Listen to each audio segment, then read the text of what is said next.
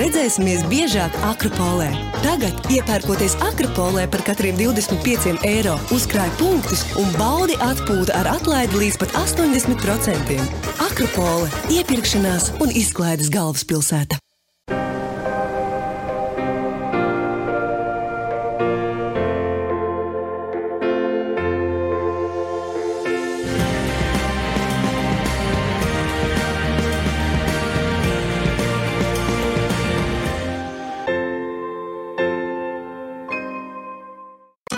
Taču forši, ja vispirms var notestēt un tad iegādāties. Tāpēc pie Bites notestē GO3 televīziju trīskārtīgi. Skaties mīļākos TV kanālus, raidījumus un filmas trīs mēnešus bez maksas un saistībām. Nepalaid garām arī jaunāko sportā. Kopā spēks Bite! Tas būs grandiozi! Mairis Briedis pasaules boxa supersērijas finālā stāsies aci pret aci ar kubieti Junielu Dortikosu. Kurš virs galvas pacels Muhammed Ali trofeju? Skaties tieši raidi 26. septembrī. Dodies uz GO3 LV vai jautā savam operatoram. Paldies jums visiem par atbalstu šo nenormālo. Tikšanās vieta, iepirkšanās un izklaides galvaspilsēta - Akropola. Raidījumu atbalsta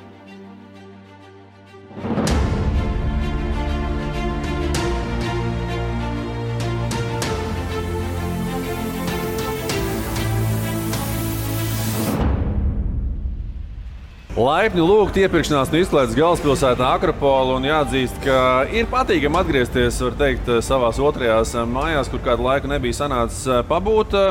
Esmu otrajā eksu sezonā kopā ar jauniem varoņiem, un tas sola mums noteikti arī jaunus stāstus šajā otrajā eksu sezonā. Un esmu kopā ar Edgars Masāļski, ilgadējo Latvijas hokeja izlases vārdsargu, puisi ar pietiekamu raibu un interesantu karjeru. Čau, Veģu! Čau, čau! Kaspars Kambals, nemazāk spilgta personība, savukārt basketbola skatuvēs, bijis Eirolandes rekorda. Šobrīd vairs gan ne īpašnieks, vai ne, Kaspar? Nē, no pagājušā gada uh, iemeta mans bijušais komandas biedrs. Nu, ne mans komandas biedrs, bet tās no tās pašas komandas, kuras es Tā kā spēlēju. saikne būtībā jums kaut kāda ir, vai ne? Nu, FS Pilsona FS Pilsona. Jā. Jā. Nu, arī Kasparam noteikti mums sezonas, sezonas, gai, sezonas gaitā būs ko pastāstīt. Viņa karjera un viņa varbūt arī ārpus sporta dzīve ir bijusi pietiekami raiba. Starp citu, pārizdot ir Kaspara jaunā grāmata Āmen, tā ka nu, tur gan ierobežotā skaitā, bet arī tā ir iegūstama. Un tie, kas nav lasījuši, noteikti, noteikti es no savas puses arī iesaku, jo esmu, esmu izlasījis un ar lielu aizrautību uh, lasīju. Un mūsu eksfutbolists šajā sezonā, Renārs Roda, būs arī puisis. Varbūt plašākai sabiedrībai mazāk zināms, kā šie abi tavi kolēģi. Tu noteikti piekritīs, vai ne? Bet es paskatījos tavu CV. Arī tas ir pietiekami spilgts. Tu esi spēlējis ļoti daudzās interesantās vietās. Es pieļauju, ka arī tev noteikti būs ko pastāstīt. Arī izlasē gaisa es apostījos, tā ka es domāju, ka sastāvs pietiekami, pietiekami zelīts.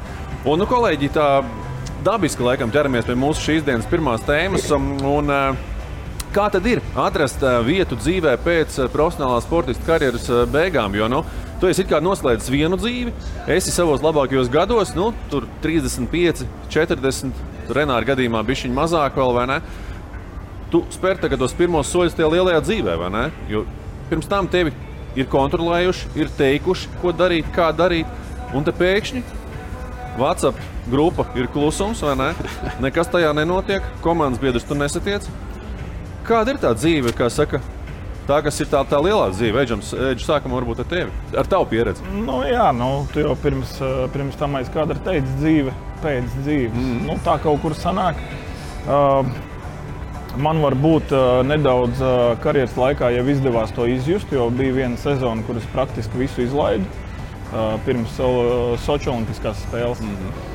Pirms So- Sochi Olimpiskajām spēlēm es nespēlēju līdz janvāra beigām, man liekas. Mm -hmm. Un, uh, man bija 33 gadi.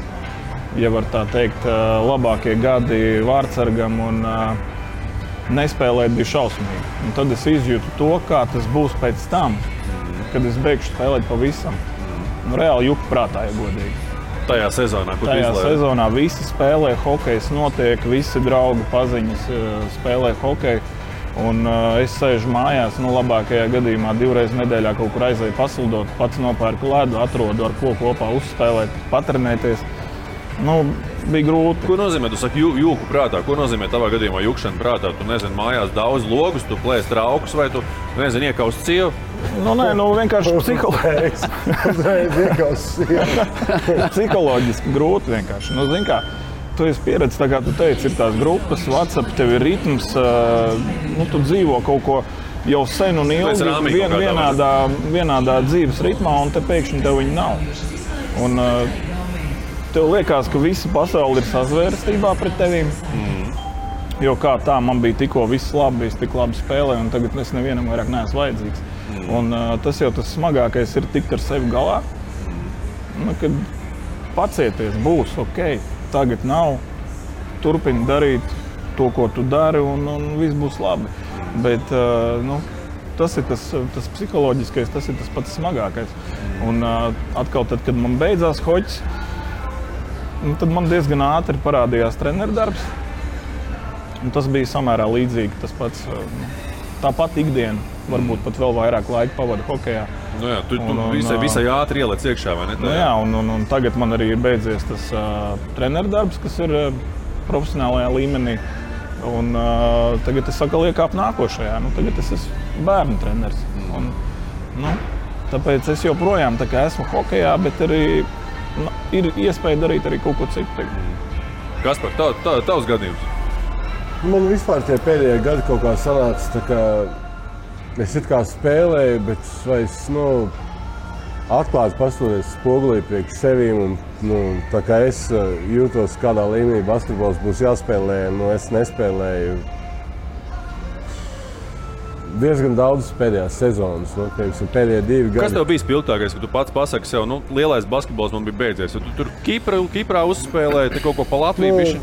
Nu, tagad es spēlēju Kiprā, es to skatījos vienkārši tā, ka man ir uh, apmaksāts atvaļinājums. Es varu sēdēt pie jūras. Uh, Zem lietas, zem saules sarga vai ne? Tad labi pensija. Kokteili rokā un man par to maksā pensiju. Man jāaiziet uz zāli. Tur vienreiz dienā ar saviem čomiem jāuzskrien un nu, jāpākstās būtībā.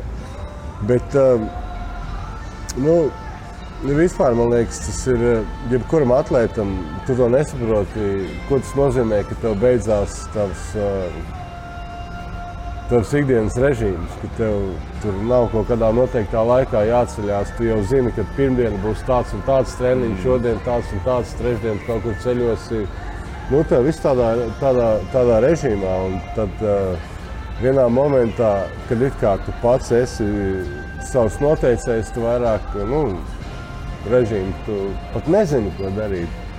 Un, uh, nu, es varētu teikt, uh, tikai vispār ļoti, ļoti nesen es uh, sāku saprast, ko, ko es vēlētos darīt. Izņemot, atcerēties vai domāt, kā bija, kad es spēlēju basketbolu. Un, un, nu, ja ko es ieteiktu jauniem, jauniem spēlētājiem, kas sāk spēlēt vai basketbolu, vai hokeju, vai nezinu, futbolu, galda tenisu, kad ir jāsaprot, ka tas beigsies un tas beigsies. Nu, Simt reizes ātrāk nekā tev likās. Negaidīt ātri, vai ne? Tas vienkārši o, oh, iemet Eirolandes rekordu. Tas bija kādā otrajā gadā, kad es sāku spēlēt. Tas likās kā vakar. Un tad, kad es to izdarīju, man liekas, ka man vēl tik daudz laiks palicis spēlēt. Tāds nav. Tur jau tā lieta, tā, tās beigas pienāk, uh, nu nezinot. Tu nezini, kurā brīdī tu beigsi spēlēt. Jā.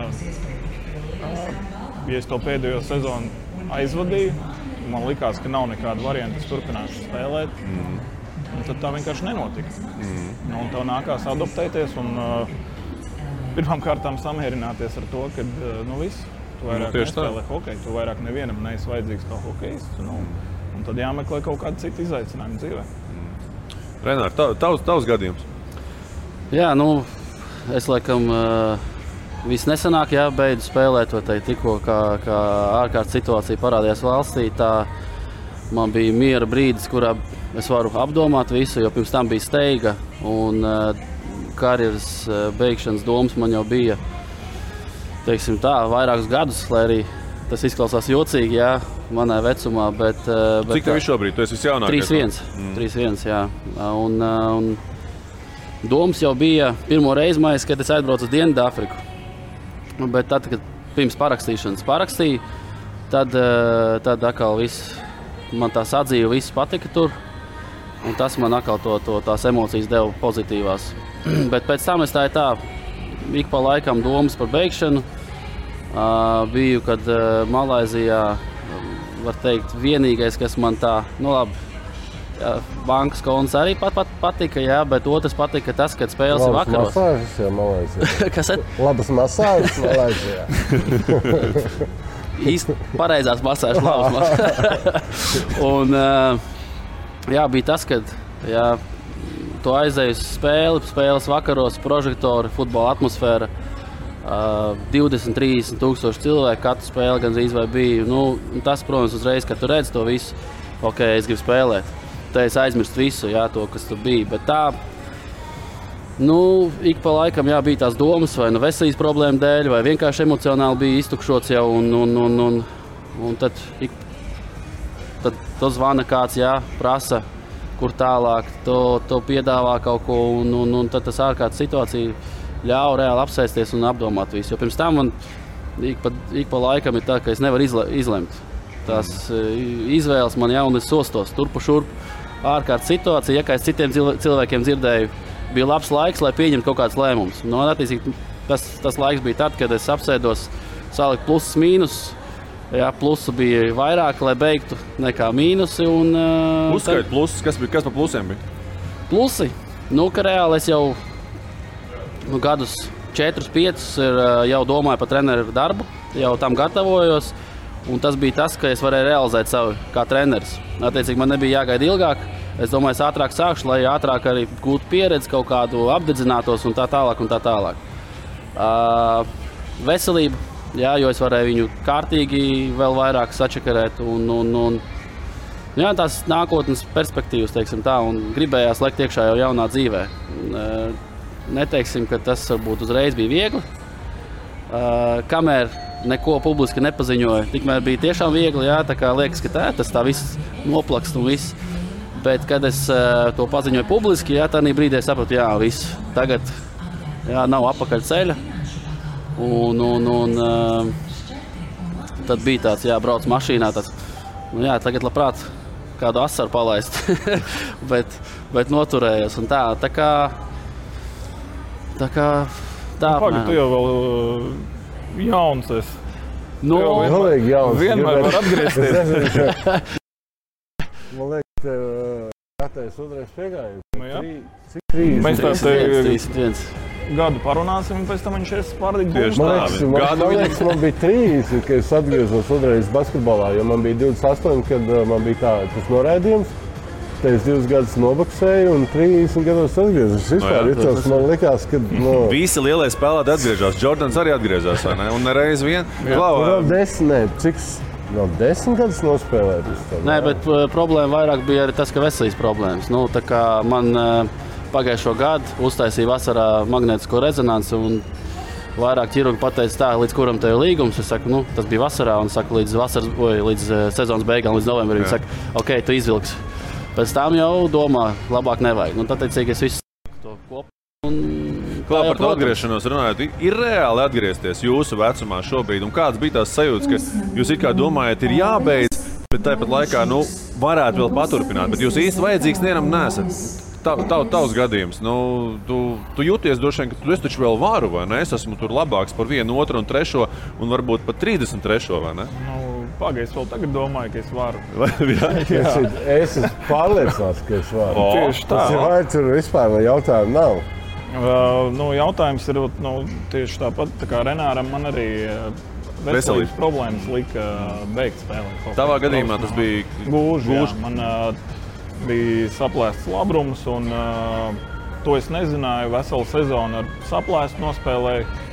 Un, uh, tad, kad man viņu izoperēja un saskavoja sašuva, gluži labāk nepalika. Mhm. Un ar tām sāpēm, ar kurām es nospēlēju pēdējo pusotru gadu, nu, manā vecumā laikam vairāk to nevajadzētu darīt. Tīri no tāda viedokļa arī tā, ka nu, vēl gadu, divus es nospēlēšu, nomocīšos, sabeigšu savu aknas nieres. Un ko tad vēl? Un uh, sabeigšu to gūžu pavisam līdz galam. Mm.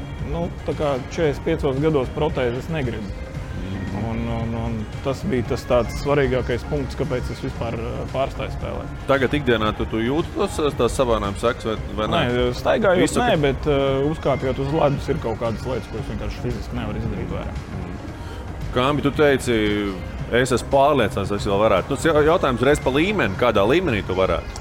Nu, ja ņem vērā man pēdējo spēli, ko es nospēlēju Baltijas līnijā, tā bija Baltijas līnija. Es nebiju spēlējis basketbolu, ne, nebiju nevis basketbolu spēlējis, nebiju vispār bumbrokās, ņēmis astoņus mēnešus, patrenējos pāris dienas. ā, Nu, ja, būtu, ja man būtu kāda viena vai divas uh, treniņu spēles, tam es droši vien būtu iemetis varbūt, nu, es domāju, 30, 40. Arī 50. toreiz bija Zolīta, man liekas. 20 pāri Jā, kaut jā, kādiem jā. punktiem. Jā. Bet, uh, nu, pēc tam, protams, pēc tās spēles, es domāju, "Ai, ko es darīju tur. Ko...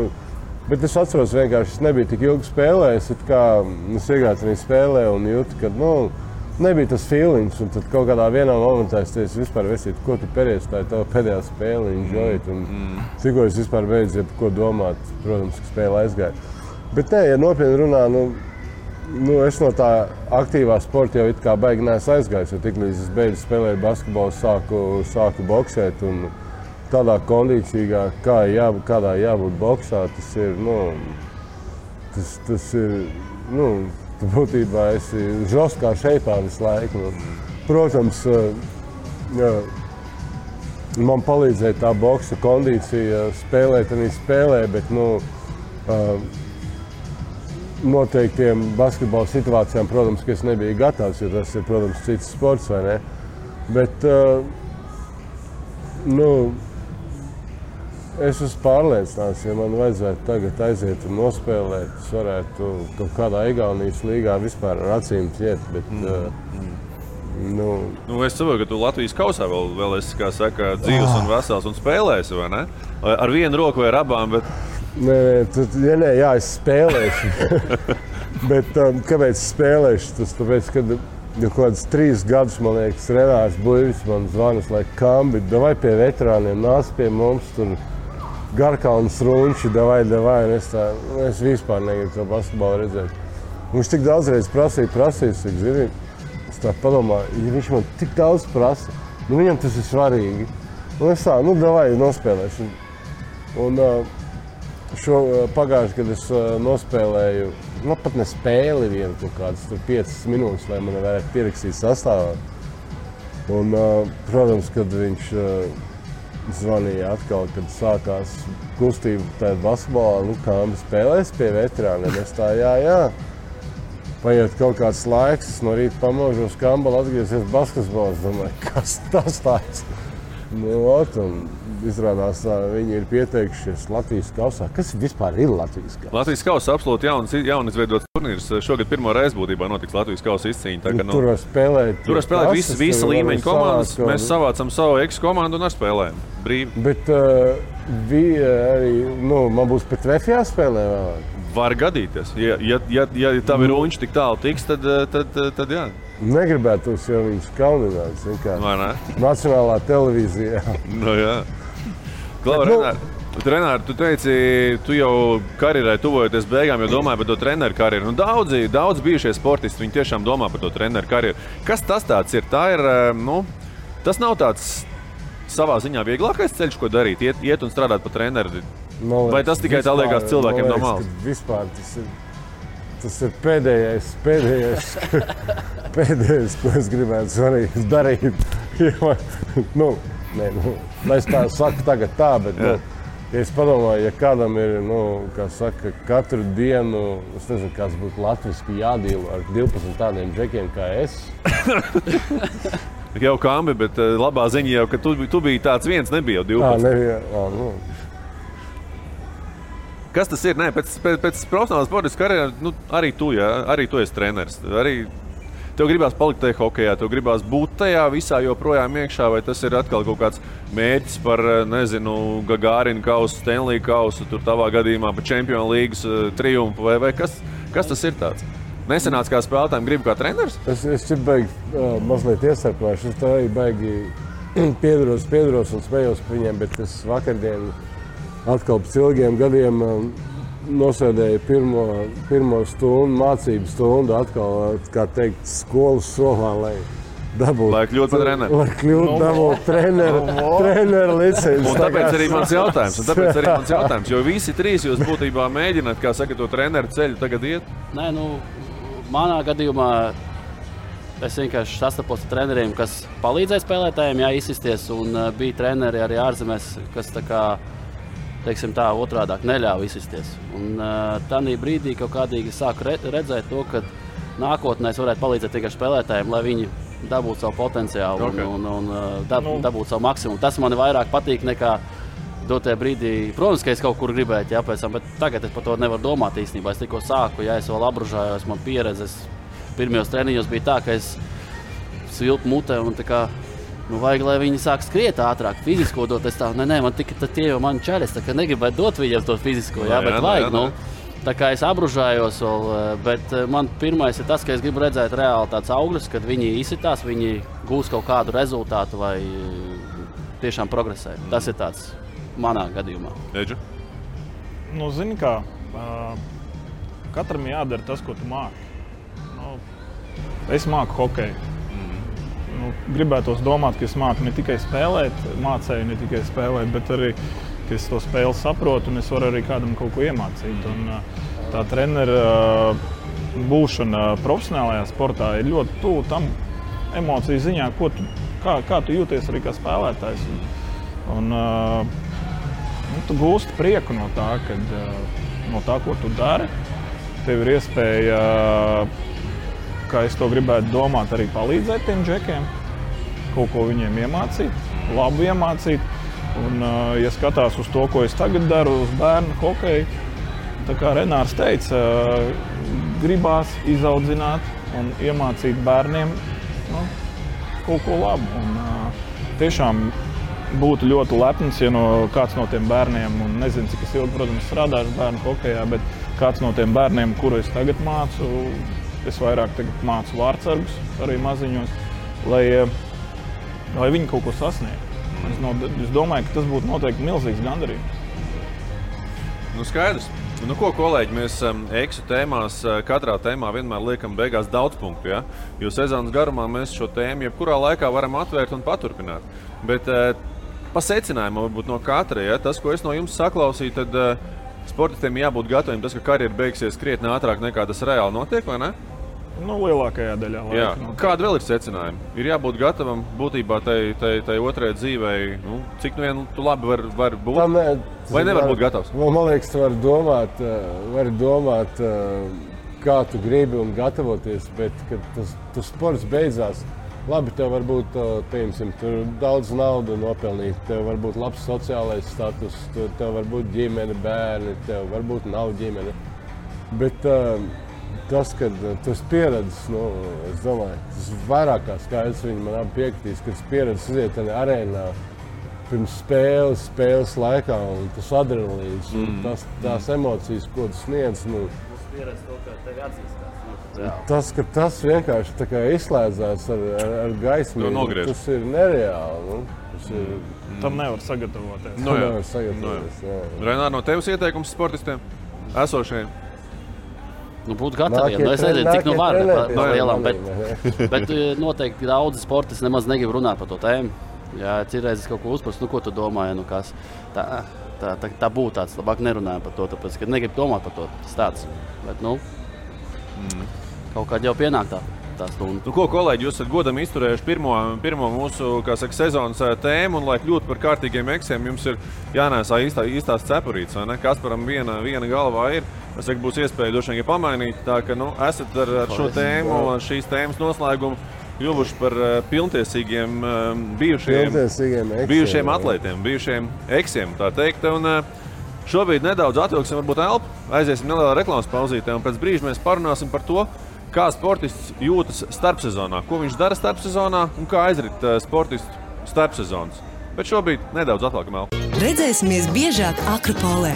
Tagad, iepērkoties Akropolē par katriem 25 eiro, uzkrāj punktus un baudi atpūtu ar atlaidi līdz pat 80%.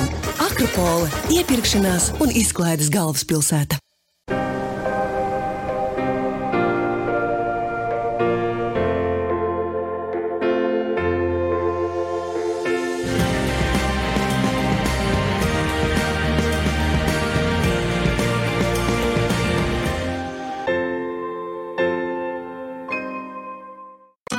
Taču forši, ja vispirms var notestēt un tad iegādāties. Tāpēc pie Bites notestē GO3 televīziju trīskārtīgi. Skaties mīļākos TV kanālus, raidījumus un filmas trīs mēnešus bez maksas un saistībām.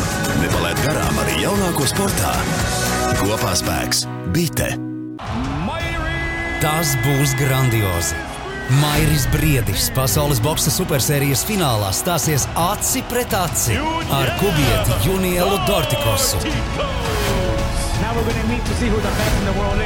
Kurš virs galvas pacels Muhammed Ali trofeju? Skaties tieši raidi 26. septembrī. Dodies uz GO3 LV vai jautā savam operatoram. Paldies jums visiem par atbalstu šo nenormālo! Tikšanās vieta, iepirkšanās un izklaides galvaspilsēta - Akropola. Raidījumu atbalsta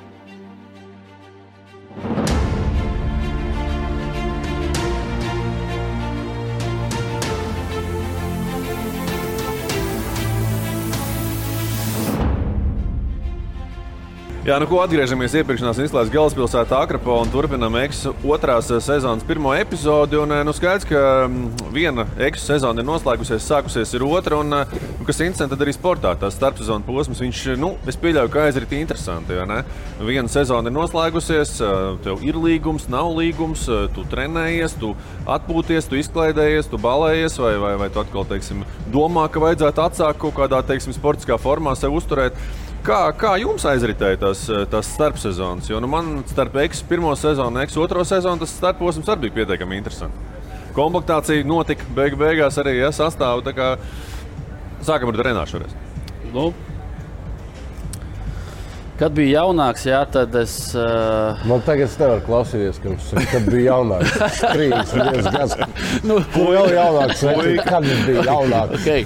uh, kad bija mazāk gadi, jā, tad uh, es visu teikt, atvaļinājumu, varbūt devu tur vienu, divas nedēļas pauzīt, un tad jau sāk gatavoties nākamajai sezonai, lai uzlabotu vienalga fiziskās Labi, labi, labi, paliekam tagad pie tā viena, tu teici, nu, viena, divas nedēļas pauze. Kas Jā. tajā pauzē notiek? Nu, tu tur normāli atlaidi, tu, tu teiksim, atļauj to, ko tu neatļaujies sezonas laikā, vai kā tas ir? Jā. Vai tu arī sezonas laikā atļāvies? Nē, nē, sezonas laikā bija sezonas, kad vispār neko. Jā, viss bija pakārtots uh, tikai uh, futbolam. Uh, Starp citu, tajā sezonā arī vislabākais, vislabākie rezultāti Seks bija. arī nē, vispār neko tas saka. Nē, tu tas, to varēja, to varēja. To drīkst. To drīkst, jā. Bet basketbolā, bo, boxā taču jā, es dzirdēju, ka divas uh, nedēļas pirms mača Tas nedrīkst. viss ir muļķības. Kā kuram? Nē, kā kuram es dzirdēju, ka Taisons, ka viņš boxējās, uh, viņš tur kaut kāds vispār, kā kemps sākās, viņš vispār neskarās nevienai sievietei klāt. Muhameds Ali, uh, nu, konstanti vai nu boxējās, vai nu, nezinu, tā nevar teikt to vārdu televīzijā. Var, var teikt, var, var. Visās. Pareizi, nu, saucam Un, lietas īstajos vārdos. un uh, taču bija, es vēl atceros, skatījos kaut kāds bites šovs, kur mēra visādus atlētus, viņa ātrumu, tur lecienu, vēl kaut ko. Un bija tāds um, um, divas reizes, uh, viņš tāds vieglāks, ir, bet heavyweight champion of the world, uh, Chris Birds. Mm -hmm. Un, uh, un viņš bija tajā šovā, viņš arī teica, vienmēr pirms, pirms cīņām tas neko uh, nemainīja. Un viņam mērīja tos sitienus un izturību. Un tad, uh, vakarā viņš ar, precējies bija jā, ar savu sievu. Ķipa, nu, Viņa darīja, ko viņa darīja, un augšā rietā bija jāatkārto tie testi, un viņam tas līmenis viss bija apmēram tāds pats. Tāds pats. Jā. Labi, bet par starpsezonām. Nu, tad uh, turpināšu par to pašu. Nedaudz. Uh, nu, es pārsvarā nedēļu ļāvu vispār teiksim, Ir īpaši, kad es biju ārzemēs. Tikai nedēļa, tiešām, Nē, tikai nedēļa, nedēļa bija cikls, teiksim, tā cikls, jā, kurā es gāju, ko es redzu, tur es eju iekšā un ēdu. Man patīk, patīk ēst, jā, un es varēju ēst visu, ko es redzu apmēram tajā brīdī. Tāda nedēļa, tad es aizveru to logu, jā, un sāku padruskai kaut ko ā, jau gatavoties sezonai. Padruskai, jā, bet tā vai tā es ļāvu arī noteikti pēc sezonas kārtīgi. Vismaz vienu ballīti, jā, forši, lai tu visu to sezonu noskalotu, visu to sezonas emocijas. Ko nozīmē viena ballīte? Divu nedēļu. Pēc, Pazūd. pēc visu, ko es dzirdēju, ballīte. pēc, vi- Ma- Viena maza ballīte iegriez. jā, pēc visu dzirdēju, tā, tās balītas netur līdz tavām balītēm. Jā. Bet eh, jā, tas prasījās, un, un, un eh, tā pārsvarā es diezgan, diezgan profesionāli visu to ievēroju. Varbūt vienkārši eh, pēd, pēdējos karjeras gadus es vairāk atļāvos vai paildzināt tās visas jā, at, atpūtas aktivitātes un tā tālāk nekā, nekā sākumā. Kas par es? Jā, jā. Ui, es aizdomājos, Ko- ko par ko mēs runājām. par starpsezonām. Starpsezonā. Vai vispār, starp citu, Nu, jā, vai labi, tavā vai- gadījumā, kas varbūt jautājums bija savādāks? Vai, vai sezona atšķirās no starpsezonas? Varbūt tas jautājums ir pareizāk. Tā, domāju, nopietni. Jā, es atvainojos. Jā, Kad es nopietni spēlēju, nu, es to uzskatu nopietni. No Eirolandes tur mm, varbūt mazliet gadi pēc. Es, ne, es nu, neskaitos kaut kādus pēdējos gadus, kad mm -hmm. Paronā varbūt Mhm. Okay, Latvijas pēdējos spēlēju, 3-4 jā. nometam nost. Ja? Nu, varam mēs noskaidrot septiņus. Septiņi, ok. mierīgi. Nu, tu, ko, nu, es, nu, nē, nu, būsim atklāti, nu, kur spēlēja Kiprā, Turcijas otrā līgā, Baronā, Turcijas otrā līgā, Turcijas līgas top kaut kādā komandā. Nu, tas priekš manīm momentā, nu, es esmu atklāts.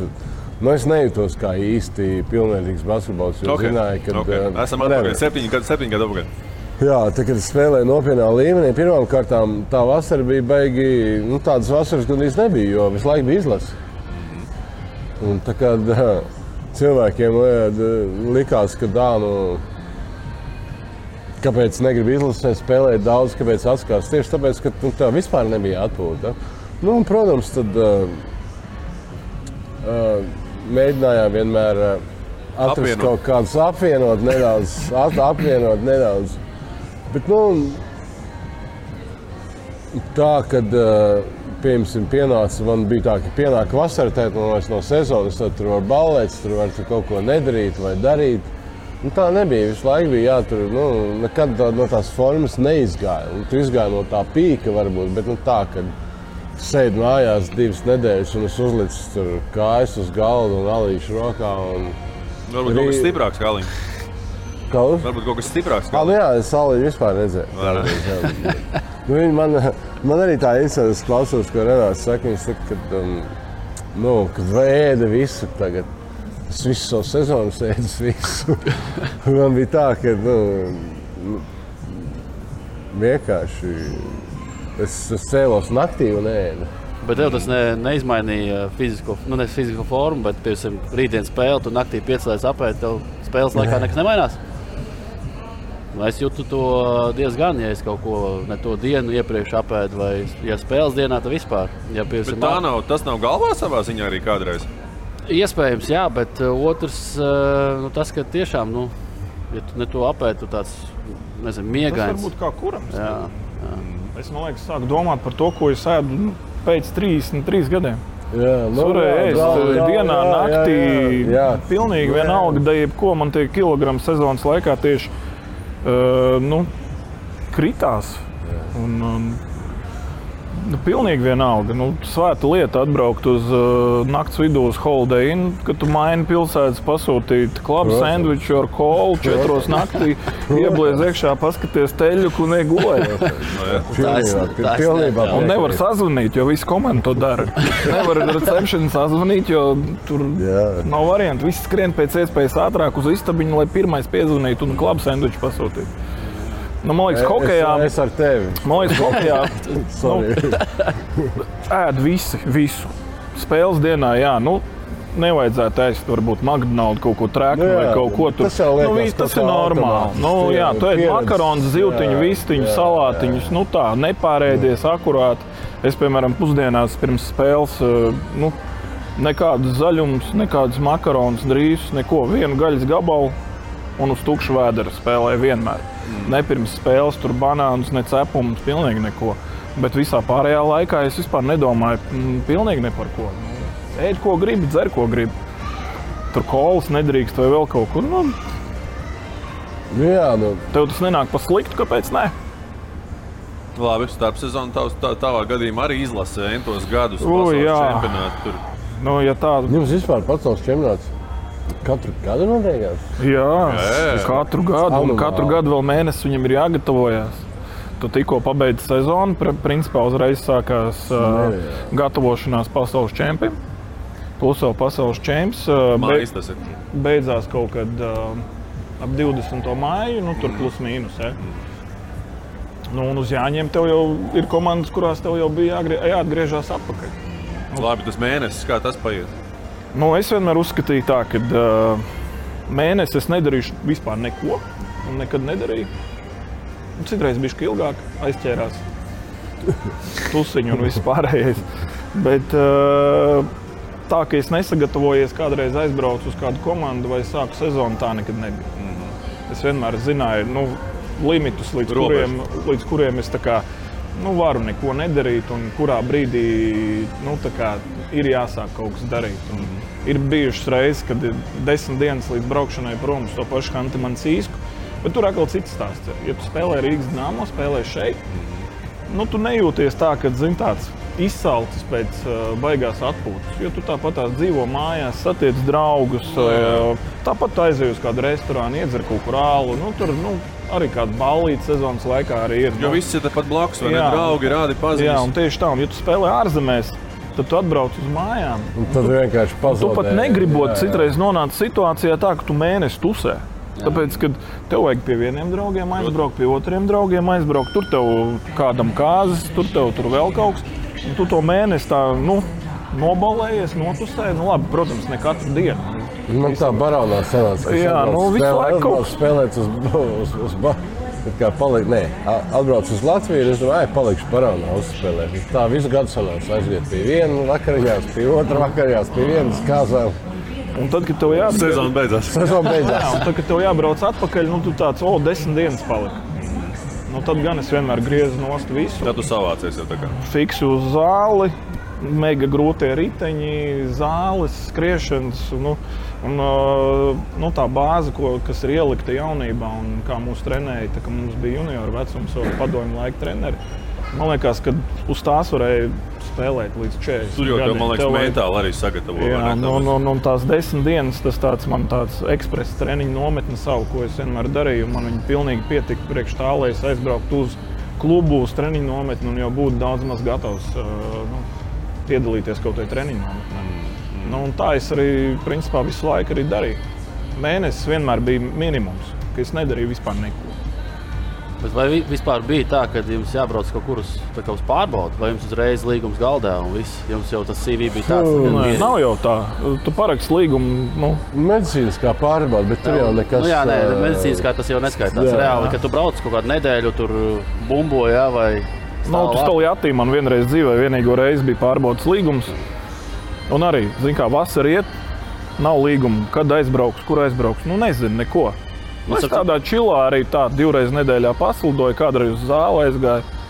Un te pēkšņi jāiet spēlēt pret Latviju pie tādas, tā sauksim, vasaras izlases. Ja baigi labi nospēlējuši, man saka, ej, rīt braucam tālāk, braucam mums.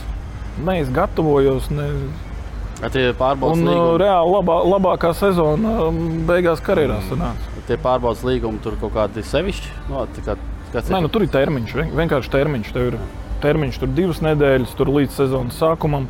Pienāk tā diena, nu, un tad viņi izvērtē, vai nu tev viņi iedod pilnvērtīgi, vai nu iedod biļeti uz mājām. Čau. Cik būtiski tas starpzonā ir jau tev, teiksim, tā, tā, tā drošība, ka tev būs kur aizbraukt? Droši vien, ka tev mentāli tas arī visu laiku sēž. "O, Es joprojām esmu bez kluba, es joprojām esmu bez kluba. Tas, Nu, tu jau jūti jau arī, nu, zini, kā, kā tu esi nospēlējis iepriekšējo gadu. Nu, tu jau saproti, vai nu tu spēlēji labi, vai nu spēlēji sūdīgi. Ja tu spēlēji sūdīgi, nu, tad tu zini, kā pats tur zvanies, meklē. Bet tu zvani laika aģentam, saka, jau klausies, kas notiek. Beigās klusums no tevis, kāpēc neesi zvanījis, kāpēc neesi interesējies. Ja? Nu, tajā gadā, kad es biju bez darba līdz janvārim, man liekas, viņam zvanīja katru dienu. Es domāju, ka es Beigās viņu viņš no- jau necēla noteikti. Es biju nu, viņu nokaitinājis, man liekas, līdz ārprātam. Jā. Jo, nu, zin kā, sēdi uz tām adatām, nu, tev liekas, kāpēc? Un vēl ga- galvā tā doma, ka nu, olimpiāda februārī ir jā, jābūt formā, jā, jābūt spēļu praksē. Var arī nepaņemt. Nu, jā. Nu, kā tas viss tā. Bet, nu, gatavojies nu, kaut kā tur pa savām un kaut kā tiec galā. Kā bija tavā gadījumā, tu aizbrauc uz, nezinu, uz, uz klubu, tu esi absolūti negatavs. Ir kaut kas tāds tev gad- gadījies. Oh, Izlase, balītas, viss pārējais. Tu ka aizbrauc. un- negatīvs tā nekad nebija. Jo, nu, drīzāk uh, es varēju, piemēram, tur naktī neglēt, bet uh, tā varēja būt vasara. Es tāpat no rīta biju svarzālē. Man, piemēram, nu, man beig palīdzēja tas, ka man nenormāli patika uh, nu, strādāt svarzālē. Es tur varēju neņemt basketbolu bumbu rokās, gan arī varēju neskiet, bet, nu, lai es noķertu to dihāku, Man arī tur kaut kādas pāris dienas, no nedēļas, un visas jau. Bet man liekas, ka vienreiz bija tā, ka uh, es biju parakstījis savu lielāko kontraktu, biju parakstījis ar Uniksu. Un pirms tam es atbraucu uz, uz spēlēt uz izlasi, un toreiz mēs tur ar, ar, ar, ar kāžu saķērāmies. Bišķi, es teicu, labi, es nespēlēšu. Un ne īsti biju ar viņiem trenējos, un tad es paliku to, tās kaut kādas, tur, nezinu, arī trīs nedēļas Rīgā, kamēr viņi spēlēja tādā diezgan relaxed, tā teikt, režīmā. Un tad es aizbraucu uz Unikas un atceros, kaut kādā pirmajā treniņā es tur gribēju ielikt no augšas, sapratu, ka es naplis stīpai varu uzlikt.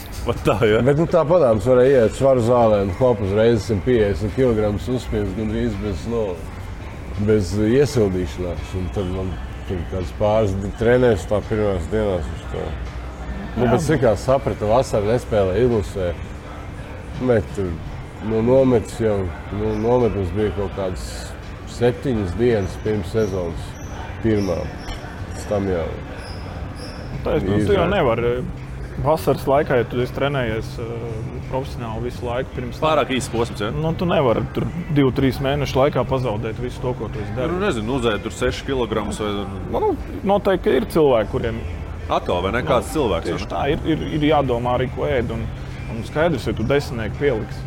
Nu, jā. Nu, tu skaidrs, ka tu Nu, es ne, ne, es pēc sevis zinu, ka es neesmu tāds. Es varēju visu, ko Ir man tāda noteikti, kad ir. Un, um, un, un, un vienkārši tiem ir nedaudz savādāk. Nu, laikam mūsu gadījumā tā nu, nekad nav bijis. Un, un, un līdz ar to tu tajos mēnešos tu nevari pazaudēt to, ko tu esi jau sakrājis pirms tam. Renāt, Nu, tu biji futbolā- pro līdz, kā saka, līdz Jā, futbolā es varētu teikt, ka divas nedēļas tu neko nedari. Tu jau jūti to, se- to, to, to defektu. Paskriet, jā. Nu, paskatiet, tu vari, bet tu nevari atjaunoties normāli. Jā, tev kājas ātrāk, tā kā saka, sniperi jau jau močīja pa kājām vai izpūtušās riepas.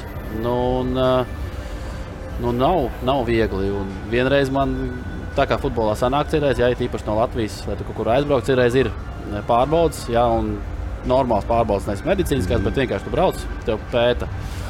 Un tad vienā es aizbraucu galīgi ne, negatavs. Jā, tur bija tā, ka Snaiperi šāva pa kājām. Jā. tur viss šāva pa kājām. jā. Un, uh, Bet vai nav jau nav atkarīgs no kādā pozīcijā tu spēlē? Es atceros, ka spēlēja Real Madrid.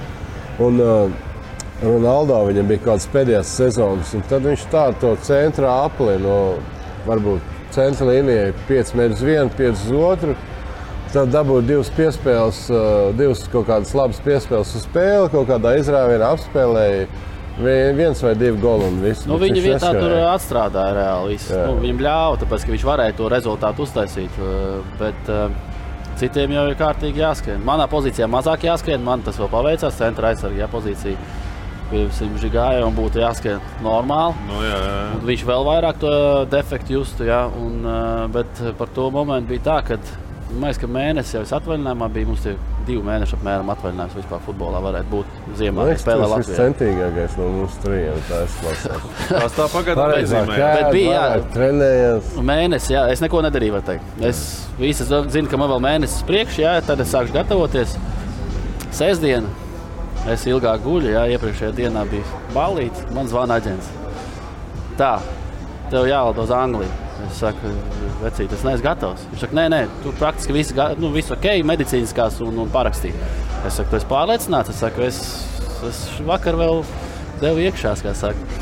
Viņš saka, nē, nē, viss ok. Es saku, kāda? Viņš saka, nu, pirmdien tad lido. Nu, pirmdien aizlidoju. Un nekāda ne treniņa, nekas. Kā atlidoja tā uzreiz spēle. Un pret Blackpool. Es saku, ko jūs smējaties? Es saku, es tak neesmu gatavs vispār. Es neesmu bumbu aizsācis mēnesi, neko neesmu darījis. Un vēl divas dienas atpakaļ es vēl gulēju gultā. Tā. Un, uh, jā, un nācās spēlēt. Ko tad? Nospēlēju. Tīri ok, bet nu, es jūtu, ka nu, es neesmu vispār gatavs. Bučs pēc spēles velk no visas kājas asinīs, tāpēc ka bučiem vēl nav pieradusi tās kājas. Nu, viss, jā, pēc spēles kaut kādā vēl divas dienas pagaidīju. un Tad, jā, nu, mums vajag spēlētāji, kas ir tagad uzreiz gatavs un lekt sezonā. Es zvanu aģentam, saku, nu, mēs taču runājām par tām lietām. Nē, nē, tur bija, viss bija domāts savādāk. Nu, tad biju, biju reāli negatīvs, un tad pavilkos to visu un aizlidoju, bet nevajadzēja reāli. Jā, nu, tie piemēri laikam ir, ir dažādi. Nu, kā laikam Eģis pareizi teica, atkal arī, arī te mēs varam teikt, ka vienam tas dara, vienam tas dara, vienam tas patīk, citam tas nepatīk. Tāpēc arī mēs visi esam cilvēki. Nu, ko, kolēģi, liekam, kā saka, daudz punktu arī šai tēmai. Un aizdosimies mēs pie mūsu draugiem, vai pareizi sakot, draugiem uz ne? Un, uh, es esmu sagatavojis uh, diviem no, no trim jums tātad jautājumus šoreiz par Kasparu Kambalu. Jums būs iespējas arī iegūt balvas no Douglas. Un palūkosim, kuram tad, kuram tad ies šoreiz labāk. Ja? Tā kā okay. dodamies uz Douglas. Un pēc tam, starp citu, kolēģi, Pastīsimies tepat automašīnas Akropolē. Gāju garām, redzēju, ka ir interesanti tāda neliela auto izstādīta. Vai ekskluzīvs vai neekskluzīvs, nu, to ar- iespējams noskaidrosim. Ja? Redzēsimies biežāk Akropolē. Tagad, iepērkoties Akropolē par katriem 25 eiro, uzkrāj punktus un baudi atpūtu ar atlaidi līdz pat 80%. Akropole - iepirkšanās un izklaides galvaspilsēta.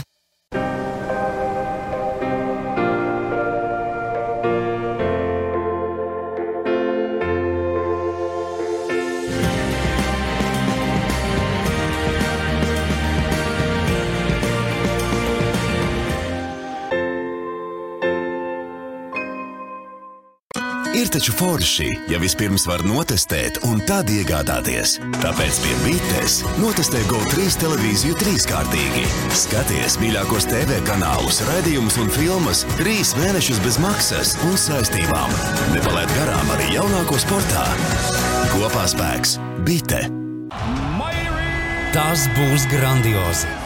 Mairis Briedis pasaules boxa supersērijas finālā stāsies aci pret aci ar kubieti Junielu Dortikosu. Kurš virs galvas pacels Muhammed Ali trofeju? Skaties tieši raidi 26. septembrī. Dodies uz GO3 LV vai jautā savam operatoram. Paldies jums visiem par atbalstu šo nenormālo. Nu, ko laipni lūgti Douglasā pie mūsu ilglaicīgiem draugiem un vieniem no labākajiem eksu draugiem. Un, eh, nu, šodien, eh, teiksim tā, turpinot iepazīt viens otru, eh, es esmu sagatavojis jums neliels eh, Viktorīnas jautājums par Kasparu Kambalu. Nu, jautājumu par Kasparu tas nozīmē, ka atbild Renārs un atbild Eidža, vai ne? Un, Nu, tu nevari atbildēt, jā, tieši tā. Kā ir starp citu, ko jūs, ko jūs zinājāt par Kasparu līdz šīs dienas tikšanās reizē mūsu? Nu, laikam visu to, ko vispārējie zina, grāmatnē es lasīju. Izlasīšu. Es ka tur nākušais. Baigi, man for, vajadzēja. baigi forši būs. Būtu izlasīt uh, lielisks basketbolists, boxers un, kā saka, partija animal. Tas ir svarīgākais, laikam ar to vajadzēja sākt. Ne? Renār, tu? Nu, visu to pašu, ko Eģe teica, tas tā, to, ko visi zina. Jā. Uh, grāmatu arī Nezinu. nezinu. Jā. Grāmata ir plauktā, jā, tā kā tiks izlasīta, bet var atnest vēl vienu. Un uh, vēl jā, bija uz boxa mača arī, tā kā redzēju arī cīņā dzīvē. Jā, tā kā. un arī dzīvē redzēju basketbolu spēli. Tas būtu loģiski, laikam. Jā, Kaspars mums ir apsolījis, ka Dēļas sezonas laikā viņš pastāstīs mums daudz vairāk, kas arī teiksim, ir palicis ārpus grāmatas. Kaspar, vai ne? Tā ir. Nu jā, pat cik ā, vakardien ā, Puķis pateica, ka Āmen divi nebūs, tad nu, kaut kas būs jāmēģina izstāstīt tagad. Nu, ko, ķeramies pie mūsu mazās Viktorīnas. Attiecīgi, skatīsimies, cik jautājumu būs vajadzīgi. Līdz divām pareizām atbildēm mēs spēlējam. Uh, sākam ar pirmo jautājumu. Kaspars varēs varbūt uh, to pareizo atbildi pateikt silts augsts, bet kurā valstī ārzemēs visilgāk ir nospēlējis Kaspars? Dosim varbūt Renāram iespēju atbildēt, ne? Turcija. Labā, redzējāt, bez, bez atbildžu variantiem. Būtu zinājis? Mēs minētu, varbūt arī teiktu. Bet viņš baigi pārliecināties izklausījās. Jā. Grāmata ir plauktā, lasīt vēl nav. Kā, nu, jā. nu, ko ķeramies pie otrā jautājuma. 1-0 šobrīd Renārs izvirzās vadībā. Dosim Meģam tagad iespēju. Kaspars ir dzimis eh, 1978. gadā. Un, kurā gadā viņš debitēja Latvijas pieaugušo izlasē? Tā jāslēdz matemātiskās zināšanas iekšā. Ja? Tā es pieļauju, tie bija kaut kādi tā teici. Es varu pateikt, vienīgo priekšā, kas bija man liekas, jaunākais basketbola vēsturē, profesionāls, bask profesionāls basketbols. Ja? Jā. 94. Nu, nē. Nu, tad 95. Es piedāvāšu atbildžu variantus jums. 2000, 2001, 2002 vai 2003. Nu, tā jau pirmais. Tā jau pirmais. Nu, ko, viens, viens šobrīd mums ir rezultāts un aizējām pie. Aizejām pie trešā jautājuma, kurš ā, laikam jau būs izšķirošs. Kuras pilsētas komandas sastāvā Kaspars lika punktu profesionālajai karjerai? Kuras pilsētas komandas kluba komandā? Tu nezini? Zini, o, ļoti labi. Atceries, tas ir labi. Nu, ko, kurš, kā saka, ātrus pirkstiem izmetam, kurš atbild, atbild pirmais? Jā, Renāra, reizē. Jūrmāla. Jūrmāla precīzi, ja? Tā kā, nu, apsveicam Renāru ar pirmo. Nu, teicu to pašu. Es zināju. Tā kā, nu, jā, būtībā var teikt, ka neizšķirts balviņas mums ir trīs. Renāram pirmajam kā uzvarētājam, Kasparam kā galvenajam, kā saka, Viktorīnas varonim arī balviņu no Douglasa. Un, protams, Eģa, tev arī, kā saka, mierinājuma balva. Es, es vienkārši tāpēc svara likās, ka vieglākā, tāpēc jau laikam, nu? Tā kā tā. Nu, ko, kolēģi, kā saka, šai reizē sakam Duglasam paldies. Atgriežamies studijā, bet pirms mēs dodamies uz studiju, noiesim gar automašīnām, kas ir Akropolē. Ekskluzīvu auto izstādīti pavisam nelielu un parunāsim nākamajā mūsu tēmā par automašīnām. Jo sportistu automašīnas, nu, tie ir kārtīgi tādi aparāti, vai ne? Ar ko jūs katrs tur esat braukuši, pastāstīsiet. Tikšanās vieta, iepirkšanās un izklaides galvaspilsēta - Akropola. Raidījumu atbalsta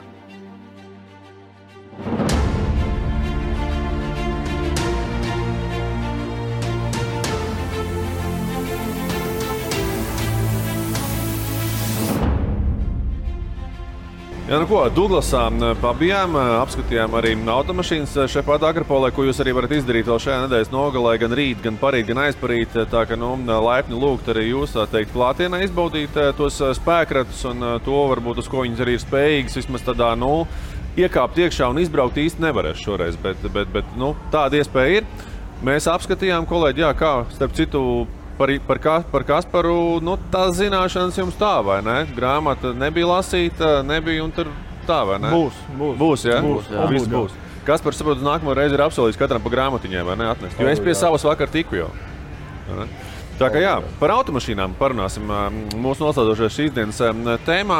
Un tas, man liekas, arī vesels stāsts, jo no sportistiem patīk tās lielās, dārgās un, kā saka, grandīgās mašīnas. Tāpat klubos tiek iedotas mašīnas, ar kurām tiek braukt sezonas gaitā, kas ar viņām tiek darīts. Kas ar viņiem tiek izpildīts, tas, tas droši vien saka, ir palicis aizkulisēs, bet šobrīd jums ir lieliski iespēja to, to izstāstīt. Kas tas ir? Dārga automašīna sportistam. Tas ir tā ir pašapliecināšanās, tā ir nepieciešamība. Tas ir teiksim, tāda izrādīšanās un parādīšana, ka tu ar- vari atļauties. Bet tas vienkārši var būt komforts. Nu? Tu, tu gribi pabraukt ar kaut ko, kaut ko, kaut ko lielu, kaut ko jaudīgu un eģu. Nu, man liekas, ka izrādīšanās tā noteikti nav. Mhm. Nu, priekš kam? Bet, ja tu vari atļauties, tad tu pērci. Nu, tad tu pērci eh, nu, katrs, protams, pēc savas gaumas, kas viņam patīk un eh, ko viņš uzskata par labāko. Tajā pašā laikā, ko tu vari atļauties. Un, un, un, eh, nu, sportistiem laikam tās, tās lietas, kas saistītas ar ātrumu, un, un, un tāpēc arī kādam varbūt ir ātrāka mašīna. Kādam uh, basketbolistiem es pieļauju lielākas mašīnas, jo viņi arī lielāki džeki ir. Mm -hmm. uh, man atkal patīk mazākas, bet ļoti ātras. Kas ir to ātrumu? Nu, tu jau kā tā spēles laikā tur ad- adrenalīnu noķer. Tu visu laiku esi skatītāju uzmanības centrā. Nu, tev tur tā, Kur, kur tev vēl pietrūkst tas viss? Nu, pietrūkst, acīm redzot. Vajag Ir vēl un vēl, maz? Vajag vēl un vēl, jā. Nu, es nezinu, nu, kaut kā sevi izaicināt, kaut kādu tur nezinu. Līkumā ātri izbraukt gribās. Nu, es nezinu, tā grūti teikt. Es domāju, ka tur tas. Uh, Kāda ir ātrākā automašīna, kas tev bijusi? oi, uh, nu, laikam. Kas pašam ir slavā? Varbūt ne ātrākā, bet kas bija vislabākais? Nu, es esmu BMW fans. Es tādu reklamēju BMW. Jā, tas labi. Es kārtībā. viņiem Mēs pēc tam pie rēķinu viņiem izrakstīs. Uh, man patīk BMW. Nu. Un, uh, Lielas man nevajag, tā viss to ar maniem nerunāja. Nē, nē, nē, man. eh, Priekš maniem tikai viena mašīna. Kad, no, no momenta, kad es varēju atļauties nopirkt to, ko es gribu, es tikai pirku Mercedes. Nu, lūk, Bet, mēs tā, bet man tas varbūt stāsts ir tāpēc, kad, eh, ka es vēl biju nu, kādi astoņi gadi. Man tēti māsa dzīvoja Vācijā, un tajā laikā bija tikai Žiguļu Moskvičs. Nu, padomu laika mašīnas. Es zināju, ka Raimondam Paulam ir Mercedes, bet uh, neviens viņu nebija redzējis. Zin kā, kaut kur zināja, ka ir esot Leģendas, ja uzdāvināts kaut kur. Un, un, un, es uh, skatījos, žur, viņi bija atsūtījuši žurnālus. Tur Audi, BMW, Mercedes. Man nebija ne mazākā ideja, kas tās sauc. Pārējais es to žurnālu šķirstu. Šķirstu vienu žurnālu, wow, otru, wow, un attaisu vienu, un wow, fuck, kas. Tā varēja teikt. Sorry. Un skatos, kas tas ir. un Viņi sāka zīmēt, un, un iemīlējās arī mašīnā. Izrādījās, tas bija Mercedes. Man ir um, zīmējums, ko es uzzīmēju uh, astoņos gados vecāmātei uz dzimšanas dienu. Jā, jā. Nu, tad man bija tā nopietni. Es braucu tramvajā, kad piemēram, no skolas braucu, man bija augsts, un es sēdēju un domāju, ka ah, es braucu arī Mercedes. Bet no, es viņu pat nebiju redzējis. Nu, Nu, tas redz, kā Nu, kuram. sapnis, jā, jā, tieši tā. Renāri, tā, tavā gadījumā, kas ir, kas ir mašīna? Kas ir automašīna? Nu, Pārvietošanās līdzeklis. Jā, laikam, dotajā brīdī tā to varētu nosaukt. Man noteikti ne, netur līdzi, ja jūsu mašīnām viens ir tas, ka es, jau biju domājis, ka kaut kādā jā, beigšu spēlēt, tad es ar uh, finansēm nemētājos. Lai pēc tam, pēc, pēc karjeras beigām, nav tā, ka man uzreiz jālaic iekšā kaut kur, jā, lai es varētu mierīgi uh, dzīvoties. Un uh, mašīna tajā brīdī likās, ka nu, tas ir tāds liekas tēriņš. Tajā brīdī. Jā, nu, noteikti es pēc tam, pēc kāda laika, ja gribētu jā, kaut ko foršāku un uh, labāku, bet tagad ir tiešām pilnīgi vienalga. Kā tik Bet no A līdz B. mašīna jau nebūt dārga un būt uh, mīļa Nē, kvalitāte. nu, mīļa kvalitāte, nu, tā jau ir. Jā, jā, bet brīžiem bija tā, ka es braucu ar mašīnu tiešām pil, pilnīgi vienalga. Man bija aizņēmies golfiņu, nu, ļoti vecs vispār. Es nezinu, nu, viņš eh, ar atslēgu nedabinājās nost. Viņam vajadzēja pirmajā ātrumā ielikt un ātri sajūgu vilkt nost, lai, eh, lai viņi noslēptu. vienkārši. es roķinu ieslēdzu, jā, un bum. Uh, Tāda bija varianta. Jā, viena vēl viena mašīna bija, kurai uh, tukša bāka, reāli ir caurums bākā. Tad zini, ka tu nevari ielikt pa vairāk par 10 eiro iekšā. Tad, tad tu laiku braukājies. Tā, nu, tā kā tādā brīdī es pat kaifoju no tā, ka man ir tāda mašīna apmēram, nu, ka es varu izbraukt ar tādu mašīnu. Ekskluzīvi arī savā ziņā. Nu, ne? Nu, jā, nu viss brīnījās, apmēram, ko tas tādu atbrauc. Jā. Bet, uh, Ja, protams, ka gribējās dažos brīžos, ja tā kā jau tur aizējas kaut kāda autosalona, kā jau a, a, beigās nu, saprotu, Renā, nevajag. Pagaidām nevajag. tā, Mierīgi. Nu, tā, tā kā. Kas ir, kas ir tām automašīnām, ko jums klubos dod? Kas ir tas teiksim, trakākais, kas ir bijis? Varbūt tā, tādā nu, trakākajā, ka dārgs, varbūt, un, un teiksim, tajā pretējā nozīmē, ka varbūt ļoti pieticīgs kaut kas. Nu, es zinu, ka hokeja klubos arī spēlētājiem Nu, dārgas jau mašīnas. Dārgas lielākoties nedod, jā. Nu, ir bijuši arī BMW, bet tādi lietoti. Es nezinu, varbūt tāds kaut kas tāds pats smukākais. Man bija mini roadsters, tāds uh -huh. divdurvīgs. Mini... kurā veidā dod? Šveicē. Uh -huh. Tajā pašā Vācijā man bija um, Nissan Mikra. Mhm, Mazā. Nu jā, kurš ātrāk par 120 nebrauc, un tad izbraucot uz bāņu, tu tā kā braukā un skaties, ka tik tev fūra nenobrauc. Pa pirmo jostu. nu, mīnīgi, Taljatī ja? to var minēt, ko man iedeva. Kur? Nu, Taljatī. skaidrs, tur bez jautājumiem. Jā, Lada Kaļina Sport. Artim Avalam arī bija. Ja? Jā, Jā, jā, to viņš- bet uh, Nu, kā? 110 zirgspēku tam sportam bija. Un cik tāds, cik tāds iet? Kāds Nu, no kalna kaut kāds 140. No kalna. ja. Tu, testēji, ja? Nu, nebija ātrā mašīna. Vizuāli izskatījās ļoti labi. Tur tās tehnoloģijas arī tajā žigulī pietiekami labas. Bet uh, nu, 110 zirgi tur. Nu, neieskries. Es atceros, ka uh, tētim bija, ka viņš bija nopircis vēl pēdējos tie ģivjātku, un, un, un kad mēs ar Bračku, tā teikt, aizņēmāmies, lai izmēģinātu. Jā. Tētim nezinot, nezinot. Nu, Bračka, nu, īstenībā Bračkam tēvs ļāva braukt, es citreiz aizņēmos no Bračkas. Ā. Bet Tētim un Bračkam nezinu. Tad viss pareizi. Nu. Viss pareizi ar visu ķēdītēm. Bet uh, mēs normāli to 180 varēja vīlēt iekšā. kā, Bija forsēta, es zināju. Es nezinu, mierīgs. Es, to es atceros. Es, uh, Nu, jā. Bet man paveicies ar klubos. Man ir Nu, nu. klubos bijis diezgan, diezgan, diezgan normāli auto. Nu, labākais varbūt varētu būt, ka es Madridē spēlēju. Mēs aizgājām uz autosalonu un tur stāvēja tādā, nu, griežās tā, nu, kas tā, tā platforma, tur stāvēja Tur reizes. rāda šito, ja? Viņš tā tev derēs, šis derēs. Sagriezts tā, lai var izbraukt pa durvīm, attaisīja vaļā nu, to logu un brauc mājās. Tad, jā, nu, arī Kazaņās, starp citu, Kazaņās, starp citu, es tiku pie tā lielā Land Cruisera. Jo man kontraktos vienmēr aģents bija rakstījis, nu, ka man jābūt ir, nu, džipam. Un, ja es aizbraucu uz Kazaņu, viņi man iedod uh, Volvo. Un arī bija krūts Volvo. Tur arī no, no tās uh, mūsu uh, komandas prezidents bija Tatarstānas Nacionālās bankas prezidents. Nu, nu, tā arī tur bija viss, kā saka, koža, roža, puļļot. Nu, tur bija volviķis, tur bija nu, ar visām ekstrām, bet es jau zinu, kā man 26 gadus, kas tas tāds, zinu, kā ķipa, dodiet man normālu džipu, tīpaši kazaņā. Un mums bija jāspēlē ar Maskavas dīnāmo mājas spēli. Un, un prezidents teica, viņš ienāca, viņš teica, labi, Kaspar, ja tu, ā, ja tu to spēli labi nospēlēsi, mēs vinēsim spēli. Viņš saka, mēs mainamies ar mašīnām. Es saku, ok. Nospēlēja labu spēli, tur iemet kaut kāds izšķirošs, 20 pāri punktus, cik tur 11 rebounds. Vienām spēli, ienāk prezidents, ā, visiem bonusi. Tev atslēgas. Ienāk, iedod atslēgas. Un, um, nu, to mašīnu gan es noslīcināju. Te mēs gribam detaļās. nu, man bija. nu, kas aizbrauca- Prezidenta. tur, bija, tur bija, protams, tur bija pluss, tāpēc, ka uh, viņa bija tādā krāsā un ar tādiem numuriem, protams, tur, nu, Krievijā tur kaut kas neatceros, kādi tur bija tie numuri, bet, nu, tipa viegli atpazīstama. Visi zināja, ka tas bija, kad, kad es braucu, piemēram, uh, pēc treniņa man vajadzēja paspēt uz lidmašīnu, lai varētu vakarā aizlidot uz Maskavu. Nu, tad močīja, cik viņš gāja iekšā, mēnesis stāvējuši tā te, ka redzēja, ka brauc garām salutē.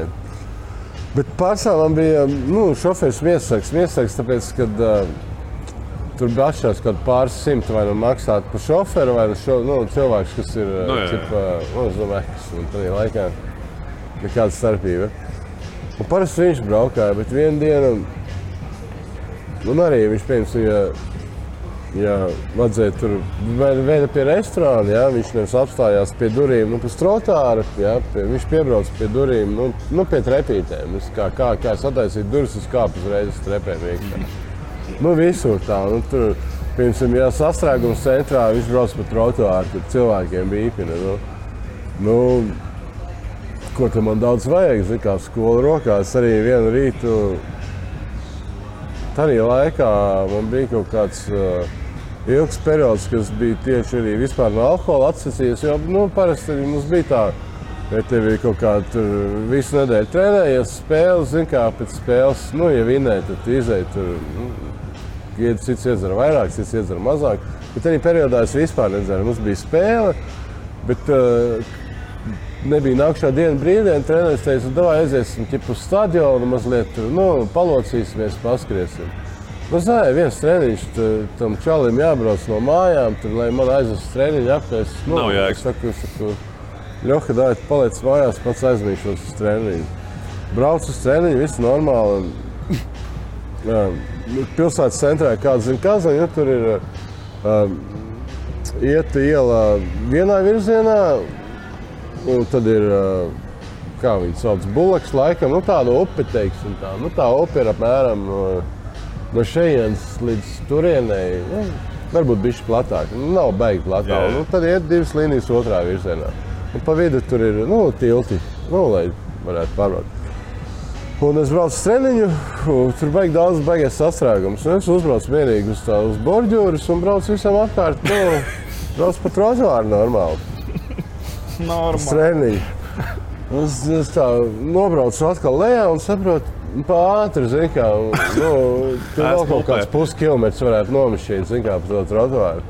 Un es braucu atpakaļ. A, Pirms tam bija normālās tās apmalītes, tad tur bija tā augstā rītīga apmale. Mm -hmm. Bet nu, tā norma, normāla svāģis, viņa var, nu, būtībā var uzbraukt, nes to vienu riteni dabūnu virsū, a otrs aizcerās. Nu, viņš neiet augšā, viņš tā mašīna sāk spolēt, bet nu, viņa ne, nu, neiet augšā. Es laidu to gāzi vaļā, un tā mašīna sāk tā kā, kā slīdēt uz, nu, lejā no tā trotuāra, tur mašīna priekšā. Es domāju, ja, ja, ja es nespiedīšu gāzi, vienkārši viņi noslīdēs no tā trotuāra un ienos pa pakaļ. Es močīju to gāzi grīdā, un tas ritenis atstās pret to borģuru. Pilna gāze, tā mašīna uzlec cauri bortiem. un Nākamais, ko es zinu, es sēžu mašīnā aiz jumta un skatos, piedaries uz pilsētas vidū mašīnu grīmas. Nu, es ir pa lūku izlaiž ārā bajāt. Nu, neko. Ko apkārtēji? Viņa bija interesanti, tā mašīna tā sēž uz tā jumta. Nu, viņa tā, tā kā grīmas, bet viņa pēl, nu, to inerci, viņa slīd uz to otru pusi, viņa apstājās otrā pusē.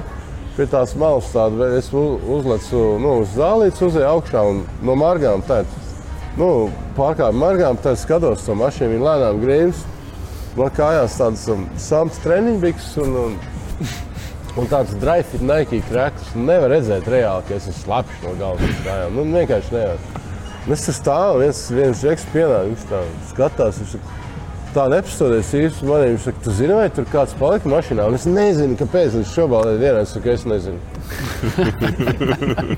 Nu, vienkārši autonomā es nezinu. Nu, zini, kā vēl vispār, nu, kā nesaslēdzās. Bet, nu, tā es pazvanīju trenerim. Nu, treneris, viņš saka, kas tur ir palīdzīgs, kur tu pieduries. Un, nu, viņš saka, kur tu esi, kāpēc es treniņā? Es saku, nu, es mašīnu tikko noslīdināju centrā. Ko prezidents Tagad, tagad viņš saprata, viņš atbrauc pakaļ reizi, iemet man mašīnā. Uzreiz, kā es iekāpu mašīnā, telefons. Es redzu, ka treneris uzreiz iesaistās. Es dzirdu prezidenta balsi, un prezidents viņam tur dod ritīgi iekšā. Tad viņš man padod telefonu. Es domāju, nu, to Paklausīšos? Paņem telefonu. Kas par tevi kārtībā? Es saku, jā, viņš saka, labi, neuztraucies. Vakarā uz treniņu nē, aizēju mājās, ieeju pirtī, iedzeru 200 gramu šrabi, viss būs labi. O, labi, tā ir leģenda. jā, viņš te, viņš pas, vēl pasvītroja. Viņš saka, nu, lai tev nervi nomierinās. Lai viņš... Labi, tā ir leģenda, ka tu tagad ir plāksnīte šeit savu automašīnu noslīdināji Kaspars Kambals. Vai Es tas neesmu plāksnī, neesmu redzējis, bet uh, bija, kāds bija uzrakstījis roku uz ģēspli Lakambala. Ah, ok. Jā, jā. Bet interesanti, tie, Šis ļoti tie, labi. tie cilvēki, vairāk, eh, daudz vairāk cilvēku man pazina pēc tā gadījuma, nekā kad es spēlēju basketbolu. Kā, jā. Tā varētu būt. Jā. Lai gan mums bija liela zāle un arī nāca cilvēki. Bet nu, bija vairāk tādi nu, specifiski fani, nu, kas to zāli pildīja. Bet pilsētā tas uzreiz. Protams. Renāri, uz šī Nu, fona. es vispār tādu nobālu jau. Vai ne? Nu, tā jebkurš stāsts normāli, tas loģiski. Pilnībā. Ne, ir kaut kādi gadījumi, varbūt, kad nezinu, ir, ir nesti cauri komandas biedri. Es zinu, ka tur Amerikā popkornu piebar mašīnā. Tur nezinu, aplīmē ar, ar, ar, ar, līmlapiņām. Visādi šīs te, nu, tas arī zina, sportistais savs, kā saka, tur eh, nešanas cauri, iznes cauri komandas biedrus. Kaut kas tāds ir bijis jums eh, pieredzē. Nu, Vai... Parastākais, kas te ir, tas ir tie, tie, tie logu tīrītāji uz augšu, vai kā tie tie Nu jā, tas Nu, tas lai- ir tas, tas ir ir vienīgais. Man popkorns nekas nav, nav bijis tāds. Jā. laikam, ir īpaši Latvijā. Tad, Tur normāli jāsametās no algas, lai popkornu visi sapirktos un iemest iekšā. Tam vēl jātīra tas viss. tā kā. Es domāju, ka tur mums šeit tā, tā, tā nav. nav, nav, nav. Teiči, tev ir noteikti. Nu, nē, nekas tāds baigi. Nē.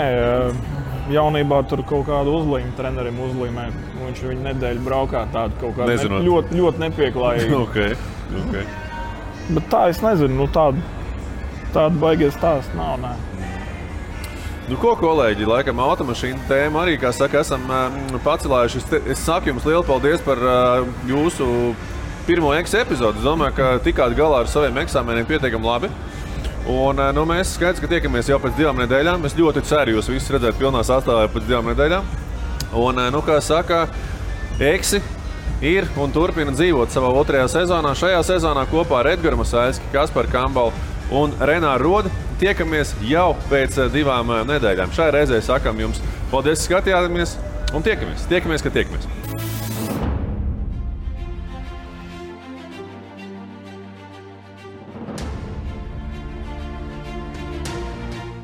Redzēsimies biežāk Akropolē. Tagad, iepērkoties Akropolē par katriem 25 eiro, uzkrāj punktus un baudi atpūtu ar atlaidi līdz pat 80%. Akropole - iepirkšanās un izklaides galvaspilsēta.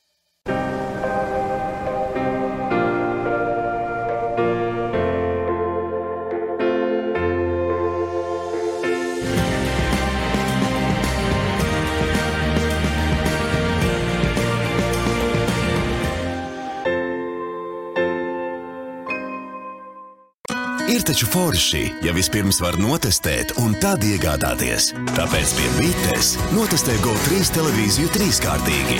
Skaties mīļākos TV kanālus, raidījumus un filmas trīs mēnešus bez maksas un saistībām. Nepalaid garām arī jaunāko sportā. Kopā spēks Bite! Tas būs grandiozi! Mairis Briedis pasaules boxa supersērijas finālā stāsies aci pret aci ar kubieti Junielu Dortikosu. Kurš virs galvas pacels Muhammed Ali trofeju? Skaties tieši raidi 26. septembrī. Dodies uz GO3 LV vai jautā savam operatoram. Un paldies jums visiem par atbalstu šo nenormālo!